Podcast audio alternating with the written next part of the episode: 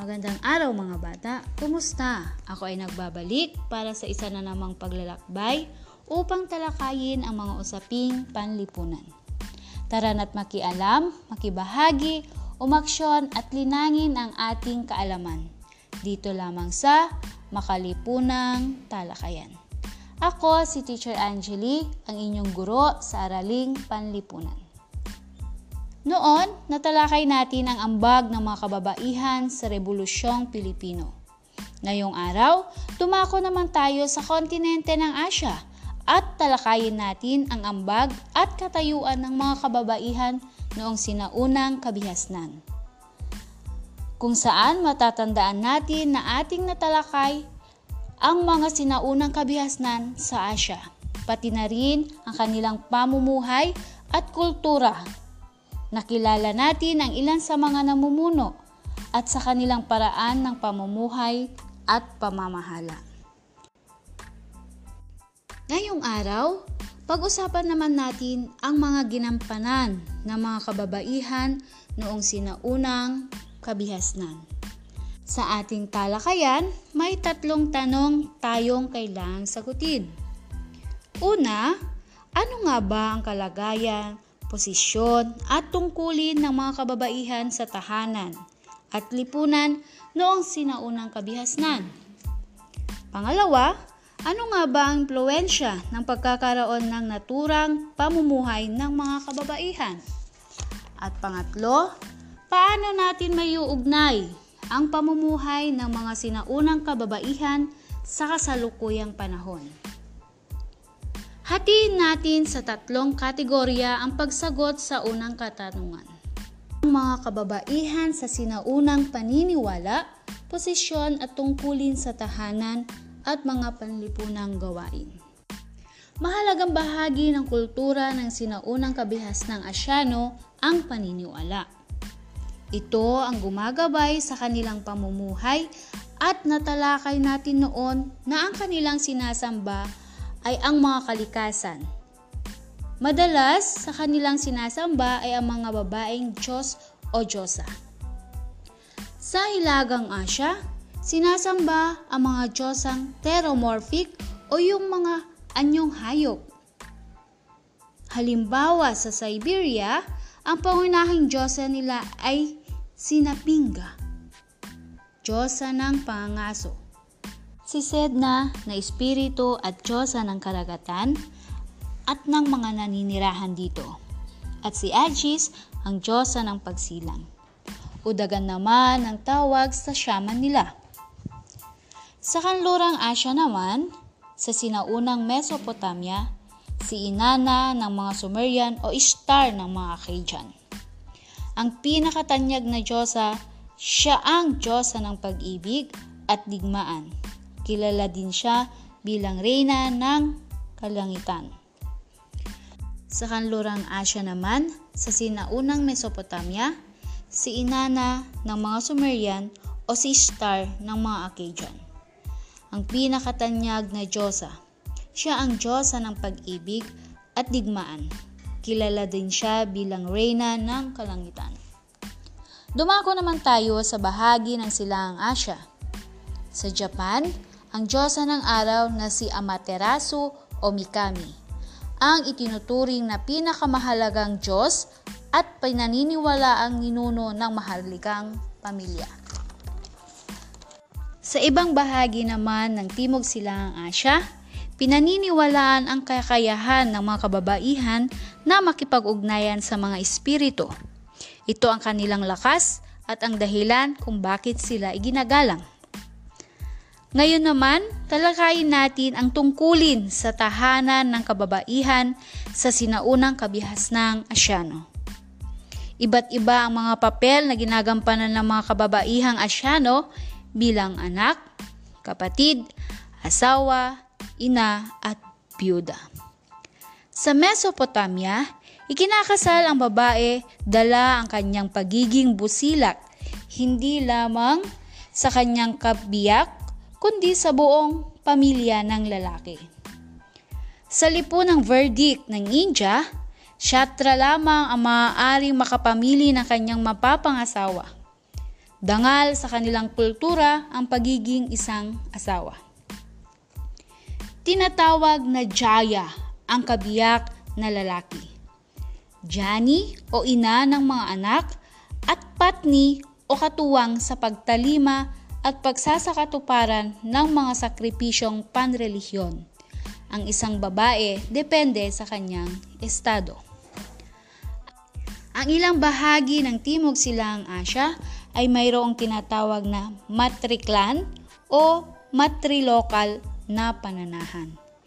Ito ay kung saan ang lalaki ang ikinakasal sa pamilya o angkan ng isang babae. Ang kaugaliang ito ang dahilan kung bakit na may tuturing na mapalad ang pagkakaroon ng anak na babae sa sinaunang kabihasnan sa Timog Silangang Asya. Sa China naman, noong panahon ng dinastiyang Han ay matibay ang patriarkal na pananahan. Ito ay kung saan ang sentro ng pamilya ay nasa lalaki. Maaari siyang magkaroon ng higit sa isang asawa o tinatawag na mga concubines. Ito ay nakadepende sa antas ng kanyang pamumuhay at kayamanan. Sa kanilang kultura, ang bawat yugto ng buhay ng isang babae ay tungkulin niyang paglingkuran ang lalaki bilang anak sa kanyang ama, kabiyak sa kanyang asawa, at ina sa kanyang anak. Sa maraming sinaunang lipunang Asyano, tungkulin ng isang babae ang magsilang ng anak. Sa China, ang hindi pagsilang ng tagapagmanang lalaki ay tinuturing na kalapastanganan sa mga magulang. Sa Mesopotamia, kung walang kakayahan ang isang babae na magsilang ng isang anak, ang kanyang asawa ay maaring magkaroon ng pangalawang asawa o concubine. May mga lipunang asyano rin kung saan ang mga nabiyuda o namatayan ng asawang lalaki ay maaring ikasal sa ibang kasapi ng pamilya gaya ng Mesopotamia at India. Ang mga sinaunang asyano ay magkakaiba. May, may mga lipunan na naglilimita sa kababaihan sa tahanan Ngunit mayroon namang kumikilala sa taglay nilang mga katangian at kakayanan. Ang mga sinaunang Asyano ay may magkakaiba, may mang, hmm, ang mga lipunang ang mga sinaunang Asyano ay magkakaiba. May mga lipunan na naglilimita ng kababaihan sa tahanan. Ngunit mayroon namang kumikilala sa taglay nilang mga katangian at kakayanan upang magampanan nila ang mga mahalagang papel at tungkulin sa lipunan. Sa sinaunang China, limitado ang papel ng mga kababaihan sa aspektong pantahanan. Madalang ding mabanggit ang mga kababaihan sa talang pangkasaysayan. Sa Hilagang Asya, nakaatas sa kababaihan ang mga pagtitipon at paghahanda ng pagkain, ang ilan sa mga gawain na tugma sa pagpapalaki ng mga supling, tulad ng paghahabi at pagpapalayo. Kung ang babae walang anak, maaari siyang mangaso.